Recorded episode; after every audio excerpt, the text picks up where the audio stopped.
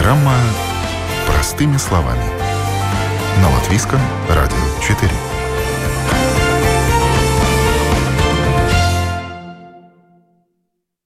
Здравствуйте, с вами Марина Талапина. Спасибо, что подписываетесь на нас и слушаете. И это можно делать теперь на нашем сайте LR4 в подкастах, практически на всех платформах, включая Spotify, Apple и Google подкаст. И сегодня в программе «Простыми словами» мы будем говорить о лекарствах, а точнее о бездумном их потреблении. Почему? Потому что, например, Первое, что приходит в голову, когда голова начинает болеть, надо выпить таблеточку.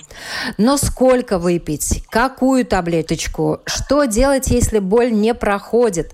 Как вообще понять, что уже подсел на анальгетики и не помогаешь своему организму, а отравляешь его? Об этом в программе «Простыми словами» сегодня мы говорим, я рада представить, с нами на связи профессор Рижского университета страдания, невролог и алголог Инара Логина и президент общества исследования боли, алголог Михаил Арен. Здравствуйте.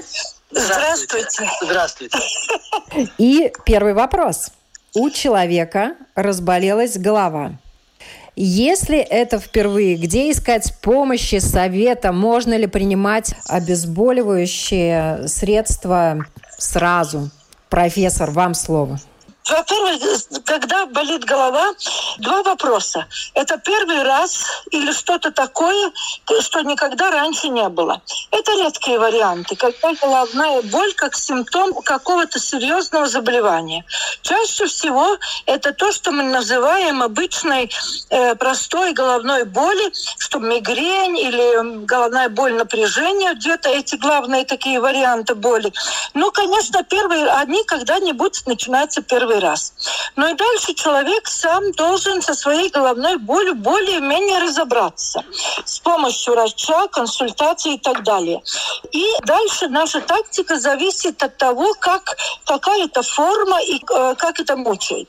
Если мы говорим о неотложной помощи, что сильно болит, а сильно это балла 6, 7, 8, конечно, без таблетки не обойтись. Но чаще всего все же рекомендуется начинать э, с такими простыми вещами, как подвигать головой, помассировать, э, какой-то охлаждающий компресс или, э, скажем, мазь с ментолом. Мы любим звездочку. Звездочка иногда как раз способствует но неприятному ощущению. И, и эту мазь применять вокруг всей головы. Не только виски, как мы обычно принимаем, что с этого надо начинать, но и шейный отдел перед ушами, ушами, за ушами, лоб и так далее. То есть побольше такое окружность. И потом уже надо решить, как часто, нужна ли эта таблетка через полчаса или нет.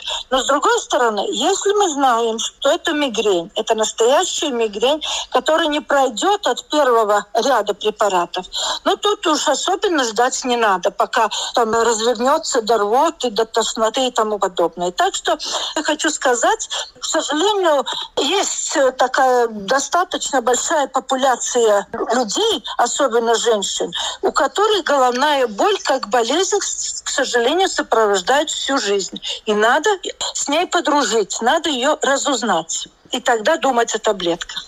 Я думаю, что доктору Аарон есть что добавить, потому что первая мысль, которая обычно приходит в голову, если голова реально заболела, или даже если ты произнес это вслух при ком-то, сразу говорят, выпей таблеточку. Вот можно ли принимать обезболивающие сразу в принципе, мы не против, чтобы человек при начинающихся головных болях принял таблеточку ибуметина или при, принял таблеточку парацетамола. Да, например, там какую-то одну дозу 400 а, миллиграмм ибуметина или 500 или даже 1000 миллиграмм парацетамола. Это, это разрешено. Но здесь нужно быть, как профессор уже упомянул, если эта головная боль продолжается, то есть она не успокаивается, и вот такая обычная, как мы говорим, терапия, обычные медикаменты не э, помогают, тогда и если, не дай бог, появляется какая-то еще симптоматика, ну, например, слабость в руке, или тошнота, или рвота, или головокружение, да, или, не дай бог, выпадание части зрения. Это все может быть симптомы и достаточно доброкачественные, но это могут быть симптомы и злокачественных проблем, которые только начинаются в организме. Я не имею в виду опухоли, я имею в виду тяжелых заболеваний. Да? Поэтому в этом случае надо быть очень-очень-очень осторожным. А, конечно, еще раз говорю, если такие симптомы выше перечислены, или, например, повышенное давление, что тоже неплохо бы измерить э, во время головных болей, особенно если они возникли в первый раз, тогда, конечно, нужно обратиться в неотложную скорую помощь. Это, это как говорится, надежнее. Но если это боли знакомые, и если это боли даже, которые возникли в первый раз, они хорошо подвергаются вот такой обычной, как я уже сказал, терапии, то, скорее всего, патология у вас не злокачественная, а доброкачественная. То есть патология будет иметь какой-то, как профессор сказала, или это будет мигрень, или это будут головные боли напряжения, или каждодневные головные боли идиопатические. Есть разные заболевания, которые дают такие симптомы. Но тут э, надо быть осторожным в чем, что если вам эта так называемая обычная терапия помогает, нельзя уж сильно перебирать. То есть у каждого лекарства есть свои побочные действия, это раз. Второе, чем опасно для головных болей, э, употребление лекарств, которые ну, кстати, постоянно и, не, и без ограничений, к тому, что возникает так называемая еще одна головная боль.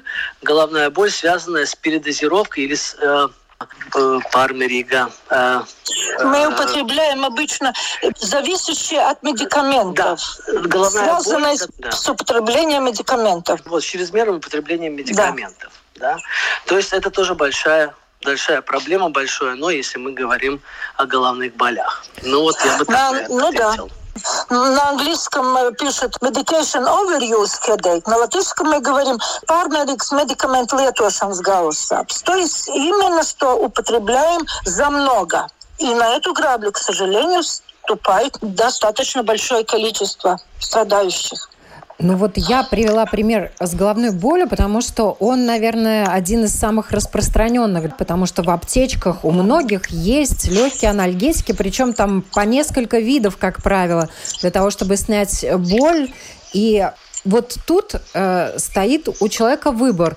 Одни знают, что им помогает, другие не знают, что им помогает. И начинают с одного лекарства, оно не помогло, второе пробуют, третье пробуют. И в итоге в течение там буквально плюс-минус часа-двух человек в себя загружает энное количество таблеточек, которые, может быть, подействовали не сразу, и, может быть, он сразу даже и не понял, что ему помогло в итоге, да, может быть, боль прошла по какой-то другой причине. Вот вы часто вообще сталкиваетесь с такой ситуацией, когда к вам приходят люди, которые пытаются разобраться в причинах боли, но которые уже серьезно регулярно потребляют для утоления боли, чтобы убрать ее, таблетки горстями.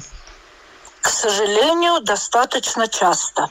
Это патология медикаментозно зависящая головная боль, связанная с чрезмерным употреблением медикаментов, где-то считается популяцией даже до 2%, хроническая такая. И тут, если можно, я хочу все же сказать, когда это опасно.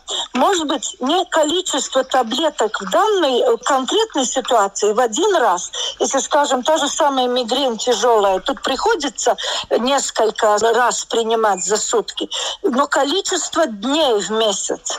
То есть простые обезболивающие, буметин, парацетамол, 15 дней в месяц употребления этих таблеток – это уже опасность. Второе, сложные медикаменты, так излюбленный цитрамон, сопадеин, тричатки, пенталгин и тому подобное, которые содержат кадеин, кофеин и обезболивающие лекарства, более 10 дней в месяц уже опасно. И э, триптаны, те, которые употребляют для снятия приступа мигрени, э, как циния и другие тому подобные, у нас 5-6 вариантов этих лекарств имеется, тоже 10 дней в месяц. То есть 10-15 дней в месяц – это уже граница, когда эта головная боль уже страдает от медикаментов. Медикаменты порождает порочный круг, поддерживается. Ну и будем говорить, что э, уже побочные явления от такого употребления, почки, желудок, сердечные проблемы, тоже на разовый прием большой и, скажем, при долгом принятии употребления этих лекарств. И это достаточно серьезная проблема. Поэтому, может быть, сразу продолжая, это уже как профилактика, считать свои дни боли. Календарь, специальные календари, доступные в электронном виде, бумажном варианте и так далее, врач, который занимается головной болью, э, алголог э, и невролог, может помочь разобраться при таком э, дневнике сразу отмечается причина, триггеры, от чего, что провоцирует головную боль. Иногда человек явно понимает, почему у него стала так часто болеть голова. И это очень серьезная проблема. Врачи на что еще обращают внимание, когда приходит человек, который уже употребляет обезболивающие средства? И э, понятно, что причину боли надо найти, но я так понимаю, что это действительно такой очень серьезный порочный круг начинается. И в такой ситуации, наверное, и сложнее причину найти. Ну, врачи обычно действительно обращают внимание на какой препарат применяет пациент для купирования болей головных, сейчас мы говорим о головных болях, и как часто и как много употребляют, да. Ну и, конечно, э, это, это первый момент. Диагноз головная боль – это клинический диагноз. То есть э, чаще мы не используем никаких методов обследования и исследования организма и головы, и сосудов головы и шеи, и магнитно-ядерный резонанс головы, и магнитно-ядерный резонанс шеи. Это чаще, чаще не помогает поставить диагноз, что это за головная боль. Поэтому, как мы говорим, еще раз повторюсь, головная боль – это клинический диагноз, то есть диагноз ставится по симптомам или по совокупности симптомов. И есть разные классификации, и есть как бы такие референтные классификации, на которые мы опираемся, ставив диагноз. То есть какая головная боль? Это мигрень или головная боль напряжения, или это еще какие-то виды там более редких головных болей. Поэтому э, чаще всего исследования не нужны. И если пациент или человек употребляет медикаменты больше, я бы сказал, 4-5 раз в месяц, и это нарастает, то есть динамика негативная, человек каждый месяц ему для того, чтобы снять свои или купировать головные боли, нужно больше и больше и больше и чаще и чаще и чаще медикаментов. И если эти головные боли протекают по одному и тому же сценарию, то есть они не меняются, то скорее всего, что это какой-то вид головной боли, но какой-то вид головной боли может сказать только врач, и скорее всего, что если такая ситуация происходит, то надо, надо обратиться к врачу, безусловно. Ну и по поводу причины головной боли, если можем э, продолжить сказать об этом.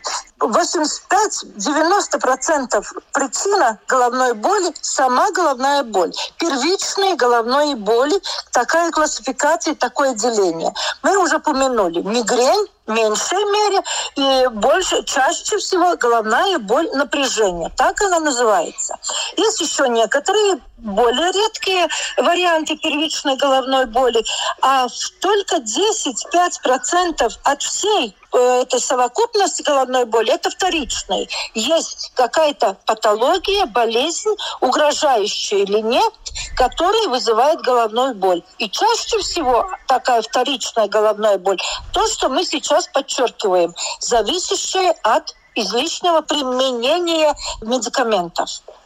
И тут еще, вот как вы уже сказали ранее, а, начинается такой порочный круг. Боль может появиться и в других органах, правильно, если человек начал злоупотреблять лекарствами, потому что фильтры организма, почки, печень сложнее справляются с большим количеством химии, которую человек потребляет для того, чтобы утолить головную боль.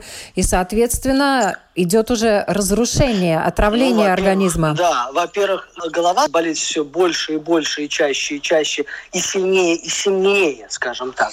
А во-вторых, э, действительно, как вы правильно сказали, мы таким бесконтрольным употреблением медикаментов повреждаем другие органы и ткани. Это, безусловно, в первую очередь желудок и желудочно-кишечный тракт, почки, ну и, безусловно, печень. И в конце концов сердце тоже, да. И э, людям, у которых повышенное артериальное давление, тоже надо осторожностью применять медикаменты. А сам человек может понять, что он зависим от лекарств? Вот есть люди, которые приходят и говорят, я уже устал пить эти таблетки, помогите. Некоторые Некоторые до этого доходят сами, но обычно надо показать. И поэтому это подсчет ведение календаря, дневника своей головной боли. Что ты видишь, как и часто что принимается, и как часто головная боль. И это э, контроль ведения своего недуга, своей головной боли. И э, мера, как с этим бороться. А мы, врачи, в этом тоже помогаем, вот направляем, даем советы. А советы очень простые. Профилактика головной боли. Выспаться, отдохнуть, релаксироваться, свежий воздух, физические нагрузки, соответствующие возрасту, комплекции и так далее. Не излишнее спиртное, особенно, скажем, мигрень. Красное вино – это классический триггер или щепущие напитки, да? Да, Дальше вес, контролировать э, вес свой, чтобы не был излишний. Ну, разные такие обычные как будто вещи. Профилактика головной боли, то есть здоровый образ жизни. А какие моменты еще человека должны насторожить? И как он может понять, что он уже употребляет слишком много анальгетиков? По счету, по счету дней, по счету количества таблеток. По количеству денег, которые в месяц уходят именно на таблетки. Да, если перевести 10 по сути, 10 дней. 10 дней. 10-15 дней это уже ну, практически 100%, что есть медикаментозно зависимая головная боль. Особенно, особенно, если там есть какая-то примесь опиоидных э, препаратов, даже слабых опиоидных препаратов, как мы уже упомянули, кадеин или, не дай бог, тормодол и так далее. Вот эти вот комбинированные препараты, да, которые состоят из трех, из четырех компонентов – вот с ними надо быть очень-очень аккуратными и осторожными, потому что именно там чаще содержится кадеин, который опасен для возникновения медикаментозно зависимых головных болей. Они продаются без рецептов? Тоже. Да. Да, да, как раз можно солпадеин купить запросто. Цитрамон купить же запросто. Но вообще, конечно, есть анальгетики, есть анестетики, есть анальгетики наркотические, не наркотические, да, и классификации анальгетиков очень много, есть быстрые, есть, вот как вы уже сказали, опиоидные, которые находятся вообще в обязательном арсенале скорой помощи, поскольку там надо, например, быстро снимать болевой шок, если человек э, получил травму, ожог, там, ну, да, да, потому что ну, если да. человеку не помочь, то он просто умрет от боли. И понятно, что никто не боится, что у человека разовьется какая-то зависимость, поскольку это такая одноразовая акция, чтобы спасти, снять боль, да. Однократно дают анальгетики, чтобы снять боль после операции, правильно? Конечно, ну, да, конечно, ну, да. Это мы часто даем и даем после операции в течение недели и двух, и столько, сколько это необходимо но это все-таки немножко другая а, другая ситуация. песня, да, другая песня. Это послеоперационные боли, ну да, острые боли. Мы сейчас говорим все-таки больше о хронических болях или развивающейся хронической патологии. А и мы сегодня, конечно, не говорим о паллиативной еще помощи, если у человека, например, онкологическое заболевание, терминальная стадия, там также дают сильные обезболивающие. Тут э, тоже никто не боится зависимости. Там главное обеспечить достойный, э, безболезненный полноценный э, уход человеку. И, конечно, конечно, углубляться там простым людям в эти все классификации не надо и не обязательно. Но вот что важно знать людям, которые начали употреблять э, обезболивающие, чтобы купировать боль, да, и вот как им разбираться в этих лекарствах, и какие лекарства действительно могут быть в аптечке, а, а какие лучше без совета врача не покупать? Тут, наверное, надо было конкретизировать. Говорим мы о головной боли, простой головной боли, напряжении или мигрени, о боли, э, скажем, э, артрита или что-то другое, или, скажем, о какой-то другой ситуации. Обычный первый, самый простой, что в аптечках, это парацетамол. Но надо тоже знать другие свои болезни, чтобы не повредить. Аллергии и побочные явления и заболевания других органов, если имеется, скажем, да, не передозировать, не сделать другой системе какой-то вред, риск. Ну, ну тут надо, наверное, в каждом случае конкретный разговор конкретным человеком и с врачом мы, наверное, такие общие советы очень трудно сказать. Ну, наверное... Я знаю, напомнить только парацетамол и, может быть, аспирин щепущий, да, ну, растворимый. И буматин тоже, может быть, в редких случаях, если он помогает. Но учитывая его побочные явления на другие органы и так далее. Каждый, наверное, вариант, каждый вариант разных болей надо по-своему разбираться, наверное. Ну да, и тут, так наверное, главное э, э, слушателям нашим услышать, что хорошо хорошо, вы там даже пошли, сходили к соседям за каким-нибудь обезболивающим, если это у вас в первый раз.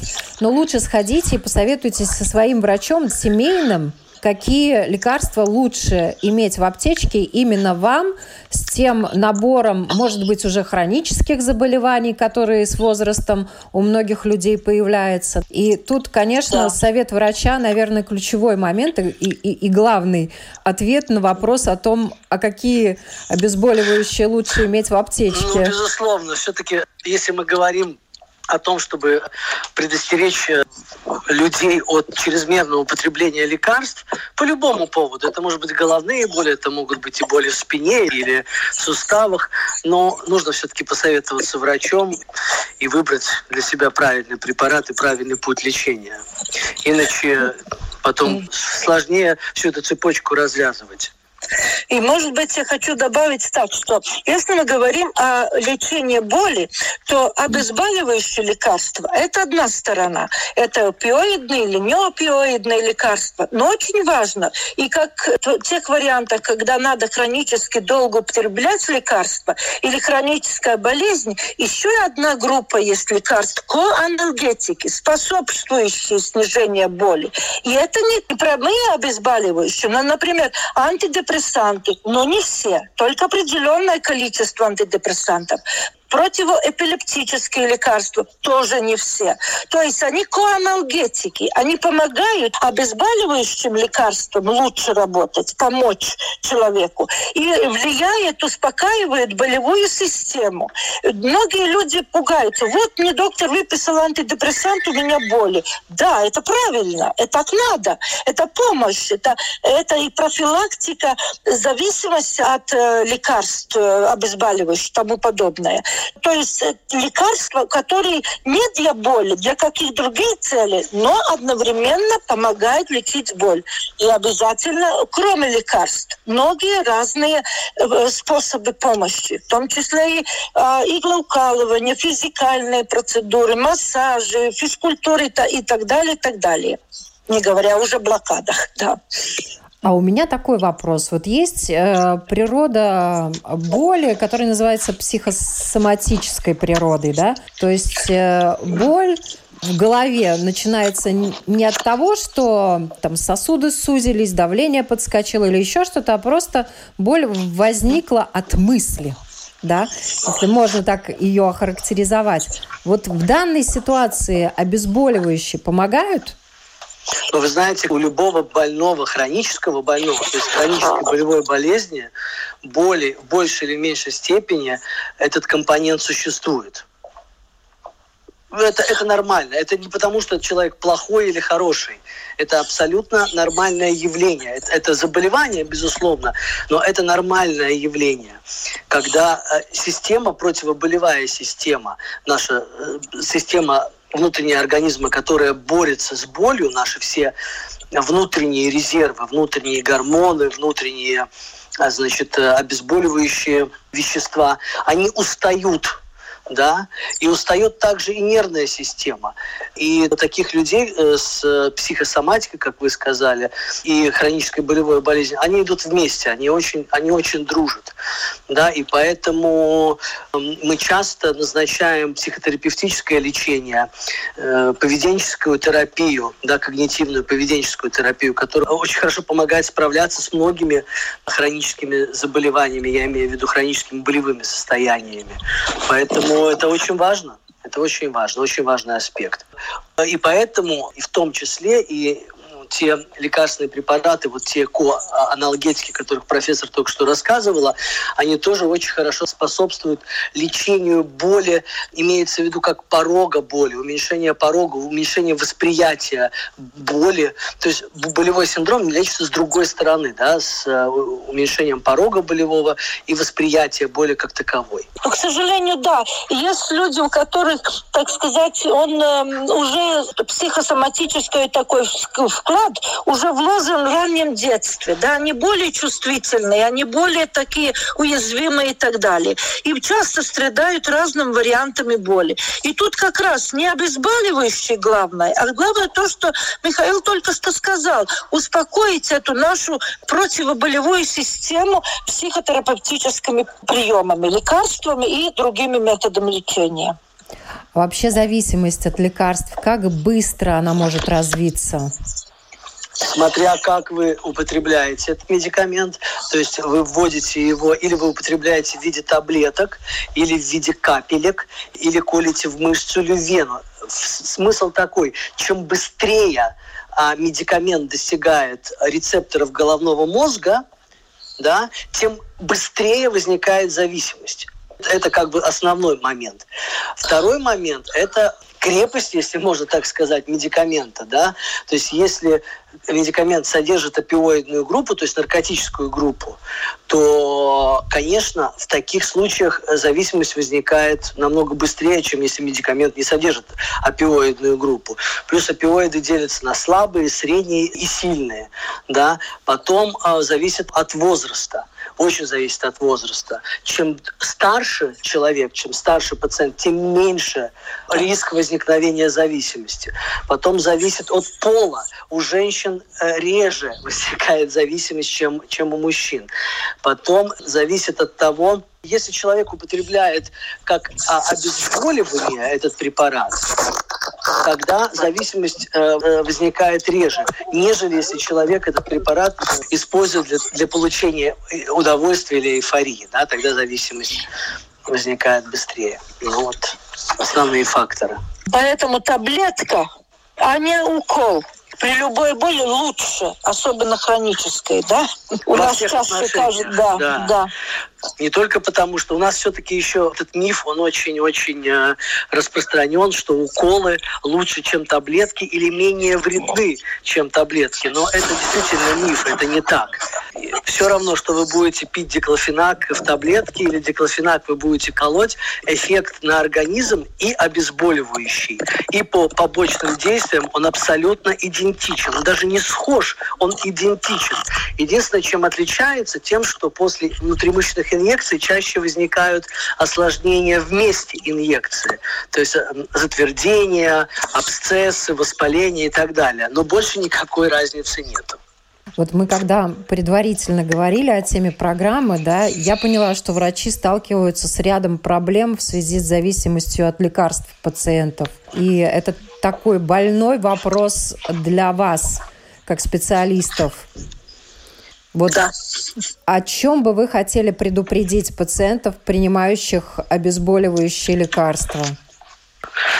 Ну, во-первых, во-первых, наверное, не принимать их. Э, мы уже говорили, да, то есть если ваша боль заставляет вас принимать а, медикамент больше, чем 2, 3, там, 4 раза в месяц, ну, наверное, все-таки стоит обратиться к врачу и выяснить, почему же все это, это, эта боль есть. Я сейчас не говорю о головных болях, я говорю в целом. Ну да, есть и, например, зубная боль, э, когда люди не сразу идут к врачу, например, это случилось вечером, ночью, они обезболили, таблетку выпили, боль прошла, ну, конечно, про зуб да. забыли. И человек подсаживается на лекарство, а в итоге боль усиливается, как правило. Ну, это такой тоже классический пример. Дозы обезболивающего лекарства увеличиваются, и в итоге он подсаживается действительно на лекарство и уже там попадает к врачу, с абсцессом, когда достаточно тяжелая ситуация. Но если человек сначала при любой ситуации, когда ему сигнализирует боль о проблеме, да, ведь мы все знаем, что боль – это сторожевой это пес здоровья. Угу. Это симптом. Еще да. со времен Гиппократа об этом знают не только врачи. Надо найти причину. Вот если причина не найдена, но симптомы подавлены лекарствами, то рано или поздно это все равно приведет к врачу, но только в более уже, как правило, тяжелой ситуации, запущенной. Да. И вот тут, конечно, в завершении нашей беседы, вот если резюмировать, доктор Аарон уже сказал, мы сегодня говорили о многих вещах. Я надеюсь, что все услышали. Кто нас не слушал сначала, не расстраивайтесь. Наши подкасты можно послушать на сайте LR4 и на всех платформах, включая Spotify, Google и Apple подкаст. Эту программу с самого начала там можно послушать. И вот резюме профессора. О чем важно предупредить пациентов, вообще всех людей, чтобы красные линии у нас в голове прописалось в отношении медикаментов? Острая первичная головная боль – это сигнал. Сигнал того, что в организме что-то произошло. Поэтому надо разобраться, почему и как. В неотложном виде или своим семейным врачом, или с э, специалистом данной области. Другой вопрос. Это зависит от ситуации. А когда уже, к, сожалению, хроническая болезнь, которая сопровождается болью, то надо научиться с ней справляться. Или это головная головная боль, или это невропатическая боль, или это хроническая суставная боль. Надо найти способ э, с помощью совета врача, способ, как это управлять, как помогать. Э, страдать от этой боли не надо, но тактику, как и что делать, надо разработать. И дальше не переступить дозы излишние за много, вред других э, органов, когда проявляются симптомы побочных явлений, обратить внимание, переговорить с врачом.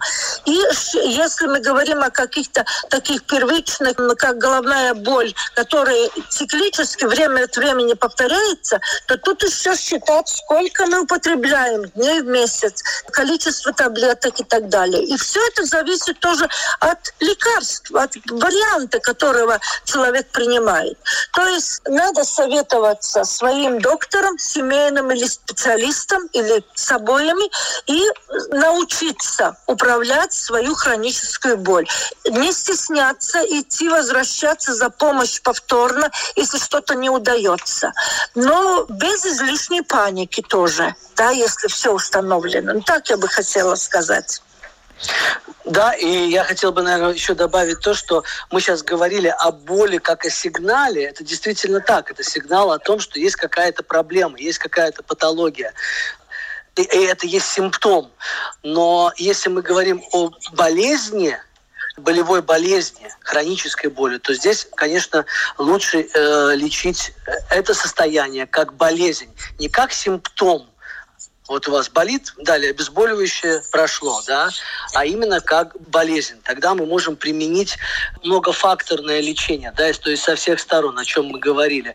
И психотерапия, и физиотерапия, и массажи, и дополнительные методы лечения, инвазивная терапия, и медикаменты, и так далее, и тому подобное. Потому что именно такой комплексный подход к лечению болевого синдрома, болевой болезни дает всегда больше и лучшие результаты, и лучший контроль боли как хронического заболевания, нежели какое-то отдельное лечение взятое преодолеть лень собственную тоже важно. Ведь так легче бросить таблетку э, в, в, в рот и проглотить, боль прошла. А физкультурить, идти где-то массировать, плавать и так далее, это же труднее, правда ли?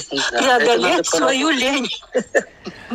Спасибо вам большое за эту беседу. Я напоминаю, на вопрос Латвийского радио 4 отвечали профессор Рижского э, университета Страдани, невролог и алголог доктор Инара Логина и президент общества исследования боли алголог Михаил Арен. И я позволю себе процитировать э, доктора Арена, который всегда в завершении наших программ говорит «живите без боли». Да, спасибо. Да, ищите причину, живите без боли. Спасибо большое, что были с нами, и всем хорошего дня. Спасибо. Спасибо. Спасибо. Всем Спасибо. хорошего дня. Всего хорошего. Всего доброго. О новом, непонятном, важном. Простыми словами. На Латвийском радио 4.